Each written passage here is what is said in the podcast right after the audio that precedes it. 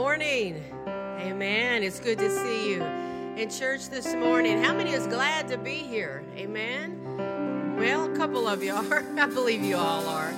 We just want to welcome you to church this morning. And how many knows we are here for the King of Kings and the Lord of Lords? Amen. Amen. Look at your neighbor, just turn around and wave at him and say, you know what? We're going to lift our hands in the sanctuary today.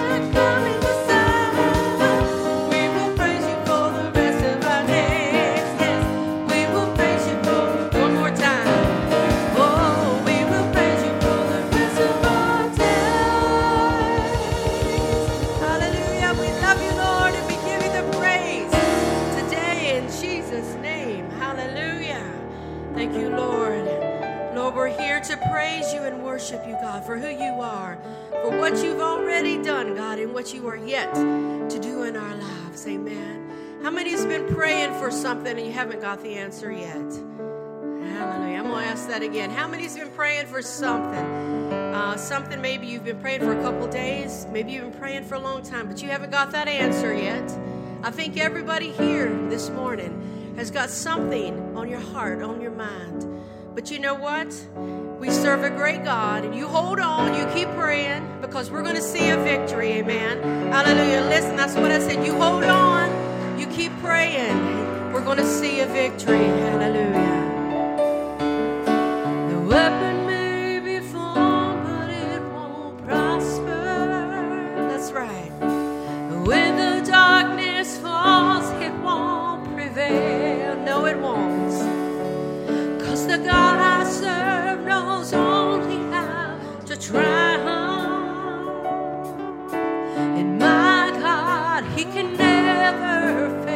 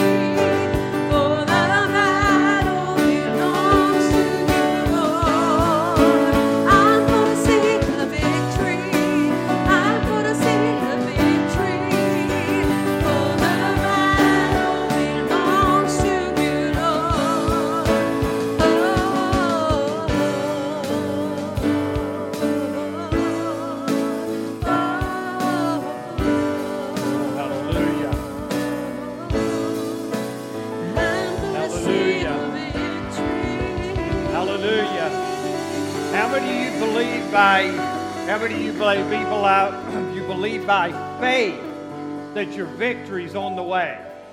Amen. Can you say amen? That you believe by faith that not only your victory, but say victories.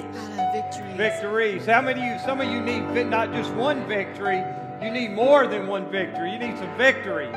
And I believe it's coming our way. Amen. Turn around and tell your neighbor you love them. Wave at them this morning. And uh, I, I don't know about you, but I believe we're going to be stronger people than ever before when we come out of this mess. Amen. I believe we're going to be able to minister greater than we've ever ministered before. And uh, I just believe God's got. How many of you believe God's got great things ahead? Amen. We focus too much on the negative, don't we? I believe God has got great things ahead. Let's jump into the uh, sermon this morning. I want to talk about just for a few minutes. Let's say it together. It's not over. Come on, let's say it again. It's not over. It's not over. How many would say this COVID stuff is just, just, just stirred up just a lot of stuff? It's this, and, and then it's uh, then it's that, and then you hear about this, and then you hear about uh, that, and then there's things that you had great hopes for this year uh, that those hopes have fell uh, fell through. You just feel like it's not going to happen. Uh, you start going to you start going to this place was open, and now this place is closed. So you decide to go to this place. Uh, upon all top of that, you maybe you're here and uh, it has anything to do with the COVID, but you've gone to the doctor and uh, uh, the doctors give you uh, this report. Uh, you, you you give up on you give up on this and thinking God, there's no way that this can can happen. You pray to hear the voice of, and some of you I'm sure is like this. You pray to hear the voice of God, and you hear the voice of God on a certain situation, and you share that with somebody, and they don't feel like you've heard, the voice of God. So you got all of this other stuff going on in your life. Uh, you had high hopes for this year, and look what has happened. But I want to say it is not over yet. Doesn't matter what you're facing in your life at this moment, it is not over yet. I'm going to grab a little story out of the New Testament in John chapter 11 and just a few little verses here, verse 1 through 4. And it says, says this Now, a man named Lazarus was sick. He was from Bethany, the village of Mary and her sister Martha. This Mary, whose brother Lazarus now lay sick, was the same one who poured perfume on the Lord and wiped his feet with his, her hair. So the sisters together sent word to Jesus Lord, the one you love is sick. When he heard this, Jesus said, This sickness will not end in death. No, it's for the glory, God's glory, that God's Son may be glorified through this. Say again, it's not over yet. It's not over yet. I don't know how many of you love sports, but I love about any type of sports. And I love to watch a team that is called the underdog. And to watch them, especially in college basketball, to, to watch them go through the first, second, and third quarter, and even into some of the fourth quarter, way behind, to watch them come back and win the game. How many of you like a good comeback? How many of you like a good uh, comeback? Uh, I'm going to give you just a few things that I feel like that we lose hope on when we focus on these things. Look at your neighbor way a little ways away and say it's not over. We focus on these three things that make us lose hope in our life with whatever we're going through. And number one, it takes me back to sports. We focus on the scoreboard too much. What, is the, what does the scoreboard say in my life about this certain situation? What did the, what did the doctor say?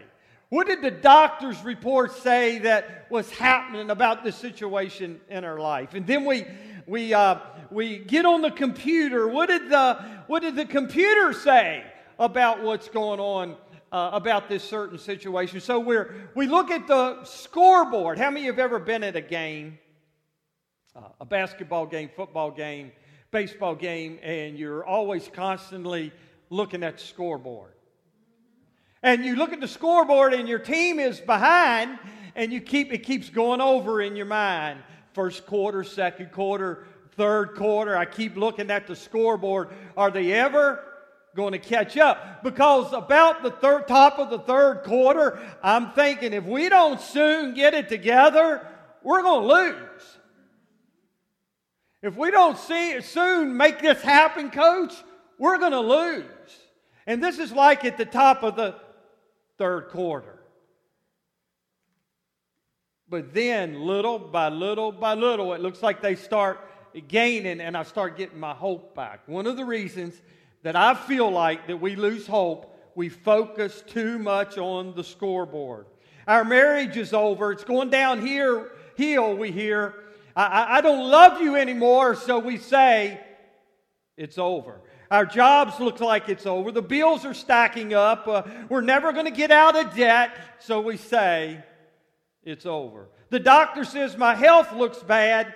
We say it's over. Your family's acting a little crazy, and one of them says, I'm moving out, so we say, it's over. Our best friend just don't care anymore, and we feel abandoned, so we say, it's over. Our dream feels like that it's going downhill and going nowhere, and so we say, it's over. We start believing our impact is over. We start believing our ministry is over. Why? because we keep looking at the scoreboard. How many times have I once again looked at the scoreboard at a game and said, it's over? So, what scoreboard are you looking at in your life and saying it's over? Uh, I put down is it your marriage? Is it your finances? Is it your health? Uh, is it your ministry? Uh, is it your job? Is it your family? Is it the uh, election coming up? And you're saying to yourself, this certain situation in my life, it's just over. Focusing too much on what the scoreboard is telling me that it's over. The second thing I wrote down that we lose hope in because people that we listen to sometimes always is speaking negative things into our life. Some people are just negative people. You have five conversations with them, and the four out of five is negative. As I read in this story about Mary and Martha, I picked up something in this story. I picked up how she had a negative tone when she kept looking at the scoreboard. Listen to, listen to Martha's voice. She says, uh, come on, Lord, if, if you'd have been here, my brother would still be alive. If you would have, if you would have came when I first called you, Lord, my brother would have still been alive. But since you decide to just show up late, Lord, my brother now is dead. Mar- uh, Martha, or Mary and Martha, is standing right beside of the miracle worker. And listen to the tone of her negativity, and she's standing right beside of the miracle worker.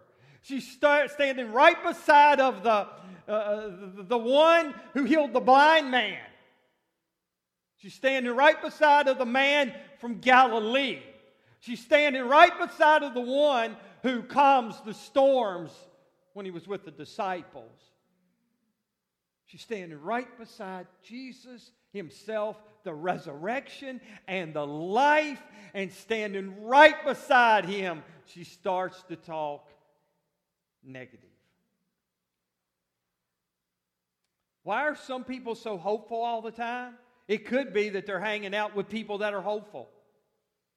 Why is it some people uh, negative all the time? Could it be that they're hanging out with a lot of negative people? Proverbs 13 20 puts it this way Spend time with the wise, and you'll become wise. But the friends of fools will suffer. I like this quote Show me your friends, and I'll show you your future. I say this Show me your friends, and I'll show you your present. Negative people will drag you down. Negative people will hinder you. Negative people will keep you from winning in life. Stay away from negative people. You can say thank you, coach, if you want. I, I want to tell you just this real quick, quick story. I'm going to throw this in here. I didn't have it on paper. When I had that crazy uh, heart attack, I was having to deal with these pills I had to take. And uh, I was down, uh, I was in Churchville down towards the Tasty Freeze down there. And uh, my old elementary, seventh grade elementary coach, I seen him down there. He lives not too far from me. And uh, so I was talking to him, and I was feeling a little down on myself, and I had to take these crazy pills, and da da da da da da. And I'll never forget this. I was talking to him, and he had had a heart attack years ago, and he said, You know, I was having to take these pills and all that. And you know what he told me? He looked me right in the eye. He said, Kevin, just take them. Don't worry about it, and it'll all work out. He said, Quit, quit arguing and feeling bad. Just take them. And do you know that this day I just pop them and keep going? But I had somebody that had been through what I had been through that didn't have a negative attitude. He had a positive attitude, which turned my attitude around. Stay away from negative people. Now that, that'll preach.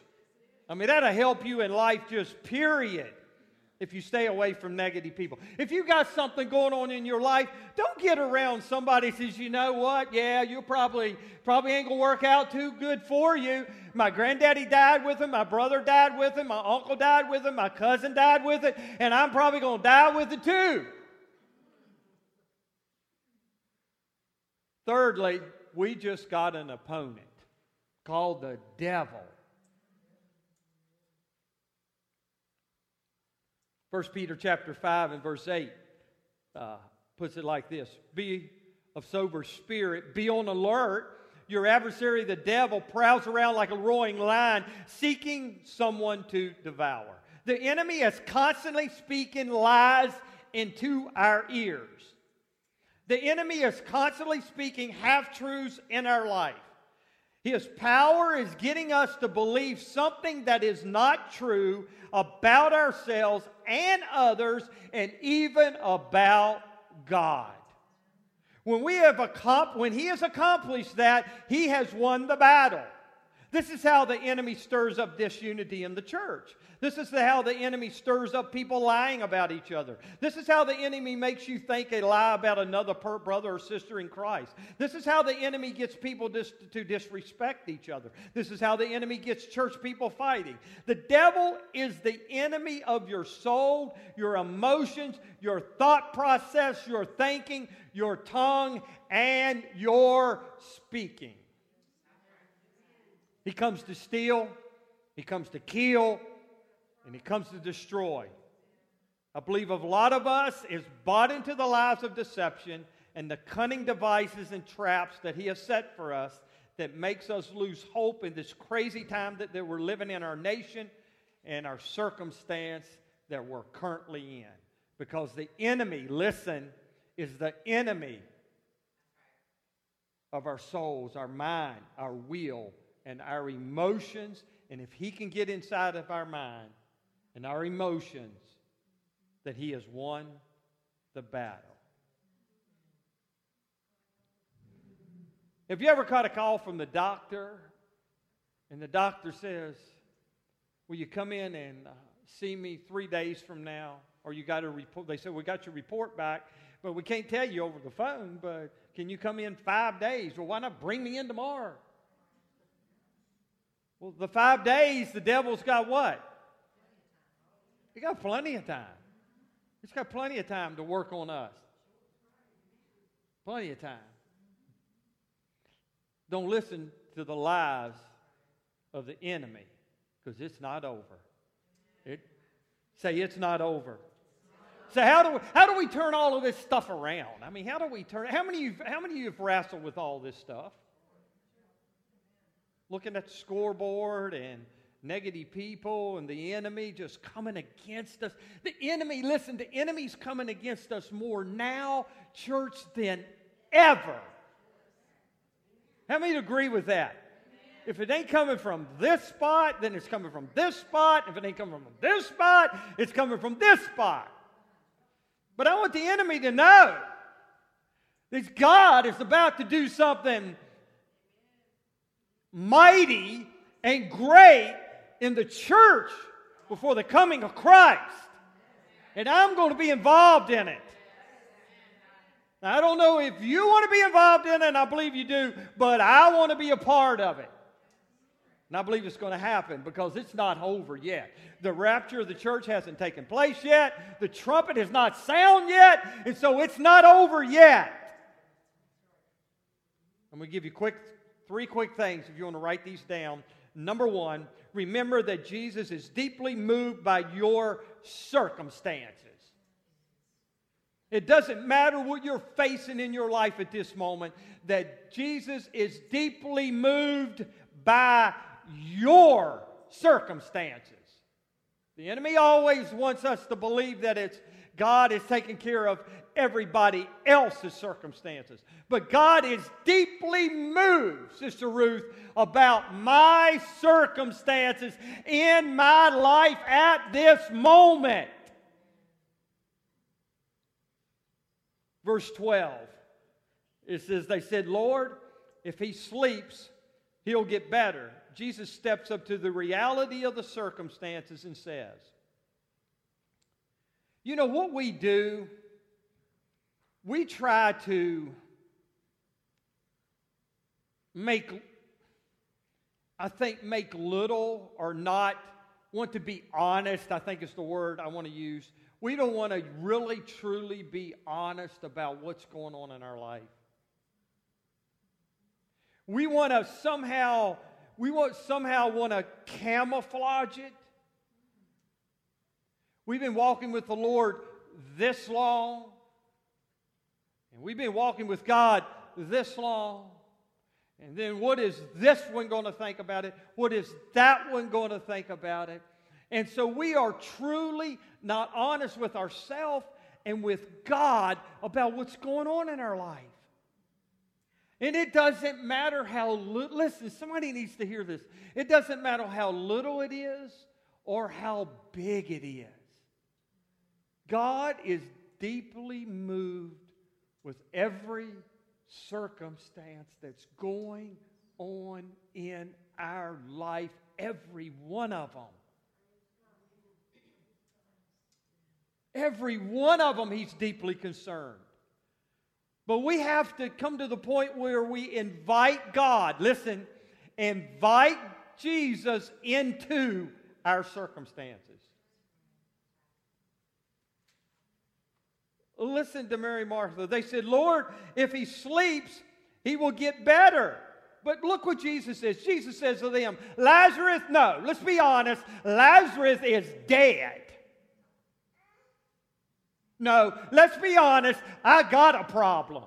And this is my problem, God.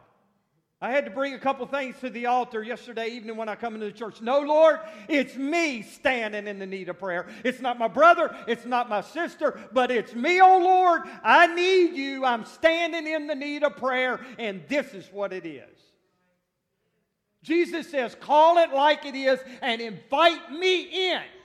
Tell me exactly what you're going through and invite me into the circumstance.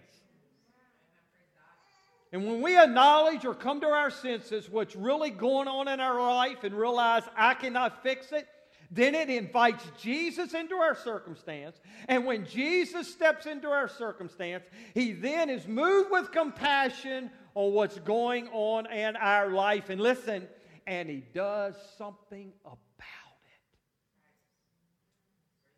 it. God's going to do something about it, Jerry. Sister Rosemary, whatever it is, God's going to do something about it. He's not only moved with compassion, but when we invite him in, he does something about it. Look at John chapter 11, verse 33. And when Jesus saw her weeping, Mary, and the Jews who had come along with her weeping, he was deeply moved in the spirit and troubled. When Jesus stepped up to the tomb of Lazarus, he stepped right into the circumstance. Listen, there is no way that Jesus can step into your circumstance that it does not trouble him and not be deeply moved because that is the character and who our Jesus is. So, whatever you got going on in your life, invite Jesus uh, in. He is deeply moved, and because He's Jesus and that's His character, He is automatically going to do something about it. He's just going to do something about it because I invited him. He's just going to heal me because he's Jesus. He's just going to touch my family because He's Jesus. He's just going to work my circumstances out because He's Jesus. He's just going to move in my life just because that's the character and who He is, and that is Jesus. Hallelujah. Jesus, you're going to do something about it because you're Jesus. And you cannot do nothing about it because you walked into my circumstance and you walked up to that tomb and you did something about it. Second of all, I love this next point. Apply God's word to your current circumstance. See, Lazarus is still dead. Even though Jesus is moved with compassion, Lazarus is still dead. But just one word, just one word from the Master. That's all it takes. Just one Rhema word from the Master is all it takes in your circumstance. Just one word from the King of Kings. Just one word from the Lord of Lords. Just one word from Jesus Himself, and your circumstances change. They will turn around. God will work on your behalf with just one word. When the master builder stepped up to the tomb, things happened that day. Things turned around that day. The hopeless crowd received their hope back that day because it was just a couple words he spoke. John 11, Jesus was deeply moved and came to the tomb, and it was a cave with a stone laid across the entrance. Listen to the master. Take away the stone, he said. But, but listen to Mary and Martha. But the Lord said, Martha, the, the sister of the dead man, by this time there is bad odor, for he has been there four days. Now, how many times do we give God excuses about what's going on in our life? Jesus, uh, it's no use taking away the stone because he's dead and he's been dead for four days. Jesus said, Martha, just take away the stone. Then Jesus said, Did I not tell you that if you believe, you'll see the glory of God? So they took away the stone, and then Jesus looked up and looked up and said, Father, I thank you that you have heard me. I know that you are always hear me.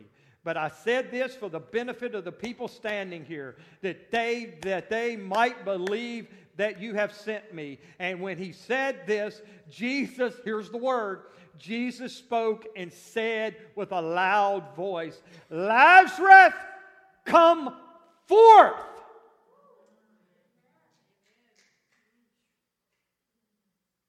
Now that was a rhema word spoke in season.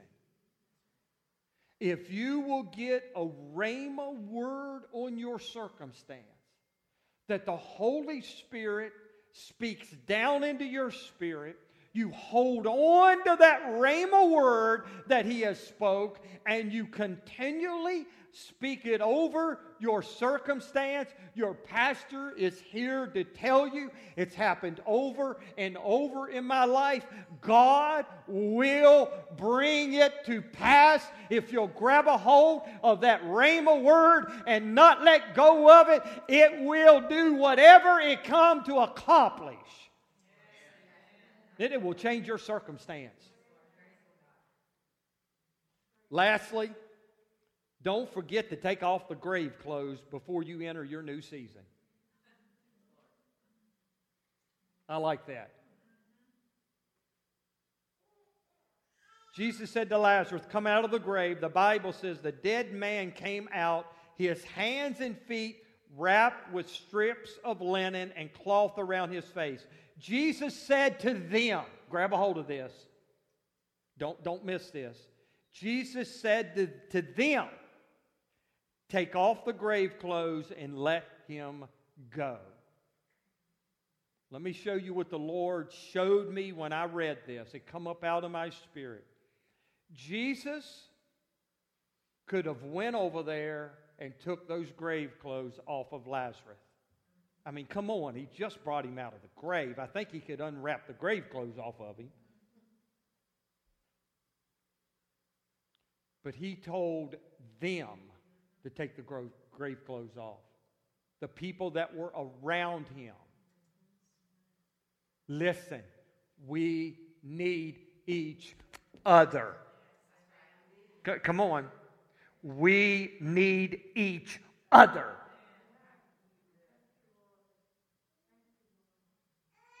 We need each other to help take those grave clothes off.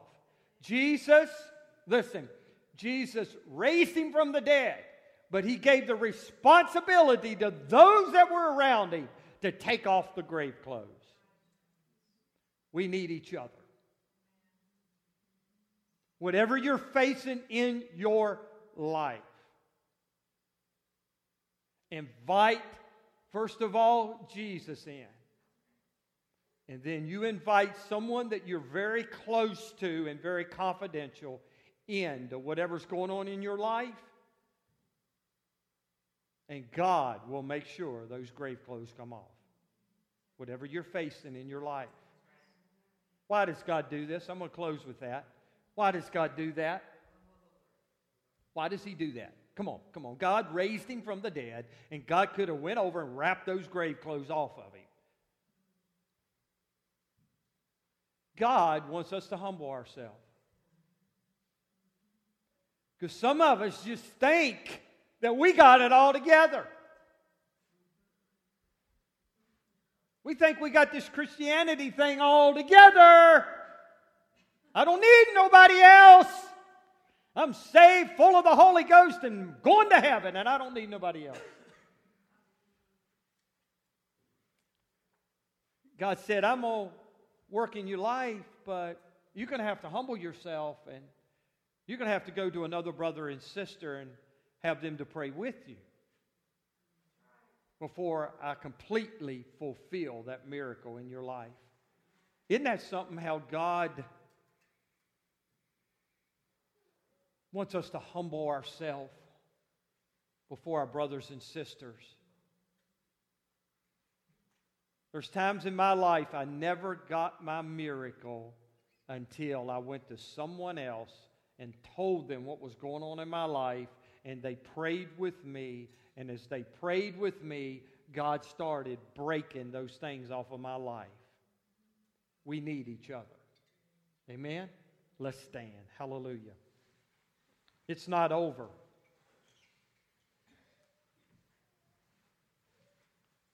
We'll say it again. It's not over. Hallelujah. It's not over. I, I feel good this morning because it's not over. I don't care what, well, I'm in this current circumstance in my life right now. It, it, it's the current circumstance that you're in, but it's not over when Jesus steps into that circumstance. That circumstance is going to change. Amen. Let's pray. Father, we thank you this morning. God, I just feel good that there's things in our life that we're facing right now. And God, as I got into the story of Mary and Martha and Lazarus, and I seen God as all of these things unfolded, God. But Father, it's not over. Oh, that health report, that's what the doctor says, but it's not over. Uh, uh, that marriage, uh, it, it's not over. Hallelujah that financial situation that somebody's facing this morning and the bills are all stacked up and they don't know what they're going to do, I'd like to tell them that God has a plan because it's not over. That relationship that feels like that it's uh, going downhill, God says, I've got it, it's not over. That family member that seems like it's going astray, God said, I'm going to save them because it is not over. Them grandkids that I just keep worrying about, I'm not going to have to keep worrying about them because God said it's not over. Because I'm about to walk up to the tomb. I'm about to walk up in your current circumstance and I'm about to change it. Oh, I love that. For four days said he's he's dead. He stinks. But Jesus said it's not over. Father, we thank you this morning. We're going to walk over, we're going to walk out of here. We're going to walk out of here by faith. And we're going to look at our circumstances this week and we're going to keep saying it over and over in our spirit. It is not over. We're going to get a rhema word on our circumstance and we're going to speak it over our circumstance and we're going to watch God bring it to pass because it's not over. Father, we thank you for you are a good, good Father. You have everything laid out for us, and you're going to perform miracles in our life. And God, I can't wait to see your power and your presence be manifested in our church like never before. God, I ask you to add to this church right in this pandemic. I know for reasons there's people not here. For good reasons they might not be here. But God, you still got great and mighty things because it is not over in our life no matter what we face. God, people that need a healing in their body, I want to tell them this morning let them know it's not over because the man of Galilee is right here with us this morning. Can you say amen? Amen. Let's close out with this one verse, honey, before we. Waymaker, miracle worker, promise keeper, light in the darkness. My God, that is who you are. Oh, hallelujah.